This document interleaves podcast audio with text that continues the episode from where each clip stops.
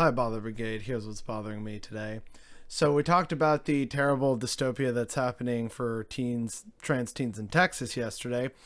Now, I guess it's time to talk about what people are calling World War III starting in Ukraine. So, again, disclaimer I am by no means a foreign policy expert on Russia and Ukraine. However, it seems I know and am aware of a lot more than most other people who are having the audacity to speak right now, so why not throw my hat into the ring, I figure.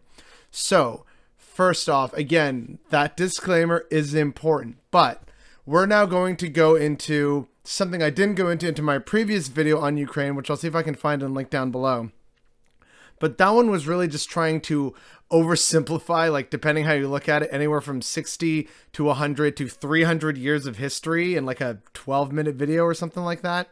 And one thing I didn't talk about is hey, if it does come to some kind of war, which I didn't say one way or another, if I thought there would be one, what would it look like? And so that's what we're kind of to do here today. So, what does an actual war in the Ukraine look like for Russia? Russia right now wants to fight nice, quick, easy wars. It's why they did what they did in Georgia. It's why they did what they did in Ukraine the first time around, right? That's something that people seem to have somehow magically forgotten about with all the news recently. Russia just straight up yoinked Crimea away from Ukraine. And then they also again supported the like insurrections in the Donbass. So that was the stalemate for the longest time. So why did this change? What possible reason does Putin have to want to escalate the war and the conflict? What could possibly Oh right, no, right. What am I thinking? It it has to do with oil and money. So again, in my previous video, I talked about the importance of Sevastopol base, which is why Crimea was so crucial for Russia to take, and how, again, like what Russia did with Georgia, just causing some destabilizing and recognizing some breakaway regions to basically ensure that that nation never again tries to mess with it. At the same time, however, I don't think Russia is going to try and take over all of Ukraine because what would then result in a massive insurgency would be something that puts the whole Chechnya thing to goddamn shame. And already Russia doesn't want like another headache on its fringe borders. That's basically why the Russians have allowed the Chechens to do kind of whatever they want to do for the longest time. What's what's the name of that asshole in charge over there? Like like Ramzan Kadyrov or something like that. Uh, he basically has Chechnya as his personal little plaything slash imamat. And uh, yeah, Russia's fine with that so long as he is not rallying Chechens to cause another fight and like ethnic problem on Russia's border. So Russia doesn't want the same with Ukraine, which is why they're probably not going to take over all of Ukraine. And this, I guess, brings us to the next part of, well, then what do they want in Ukraine? In that previous video, I mentioned how Russia always wants to get to like key anchor points so that it can concentrate troops and secure its borders that way. That's why the CSTO was so important and why getting certain key like Eastern fringe uh, nations of Central Asia to sign on because they have the mountains which help secure that like soft underbelly of Russia basically. So, what is there in Ukraine that they could, you know, take over? Probably like in an ideal scenario, the Russian military wants to take all of eastern and southern Ukraine completely, locking it off from the access to the Black Sea and turning it into like a landlocked state, basically. That would be ideal for Russia. How feasible is that? Well, only time's going to tell, but that's probably what they would ideally like. If not, and that's not possible for them, what they're going to at least try and do is secure like more of a buffer zone, if you will, between Crimea and the like separatist republics in the Far East. And again, with that, like in terms of keeping in mind Russia's whole, we want to uh, get really like secure, easily defensible borders. Rivers tend to be pretty defensible, so Russia may look to end with some kind of border along the Dnieper River and some other river that flows into it from northeastern Ukraine.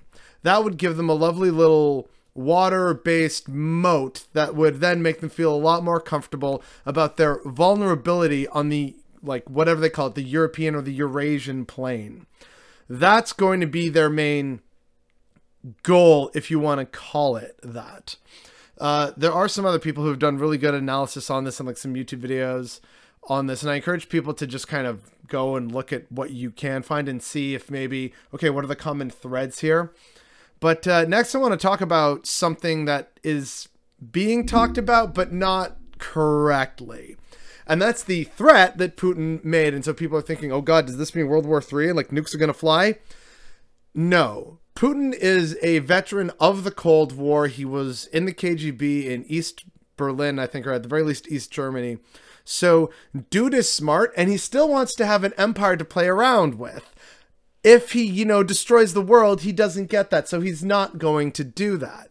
So, that's a notion that should die right now is that unless somehow several people fuck up to like the worst possible level of fucked upness, nukes aren't going to fly. So then, what does Putin mean when he says consequences like you've never seen? Well, again, this brings us back to what this is all about. It's about oil and money.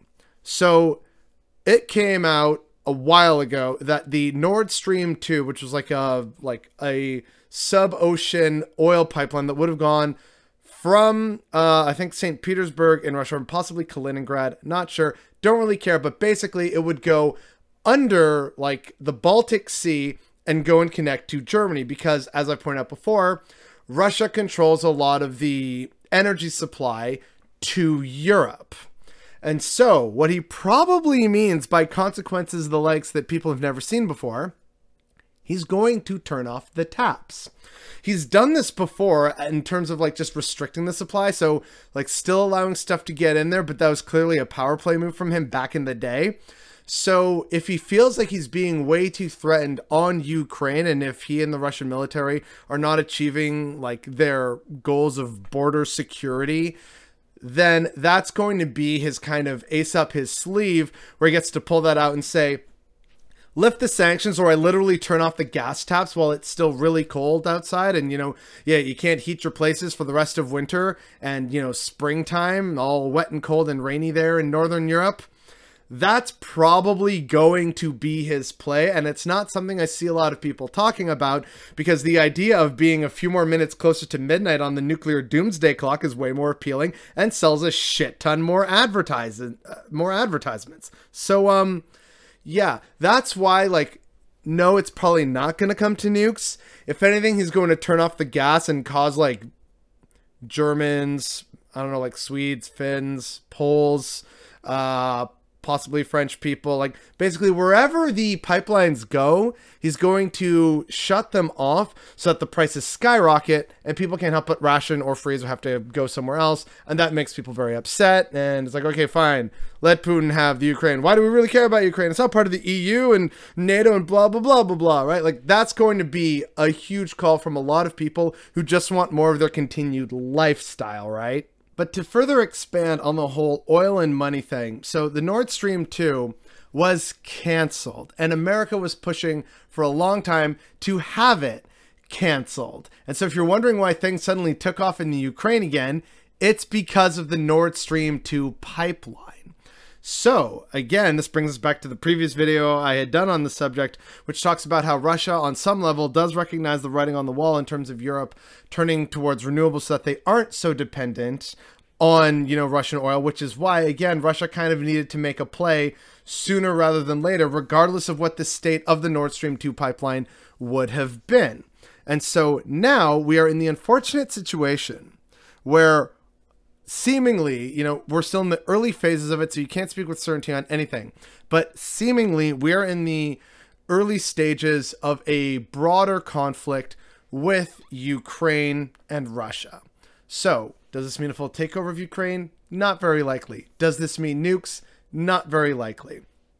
Russia's goal is to secure its own borders for its own geopolitical or geostrategic, rather, interests which is why Ukraine is so crucial and why they've been destabilizing people on the fringes who have even like half jokingly suggested joining NATO. That's what happened to Georgia, and that's what happened to uh, Ukraine after the Euromaidan protests.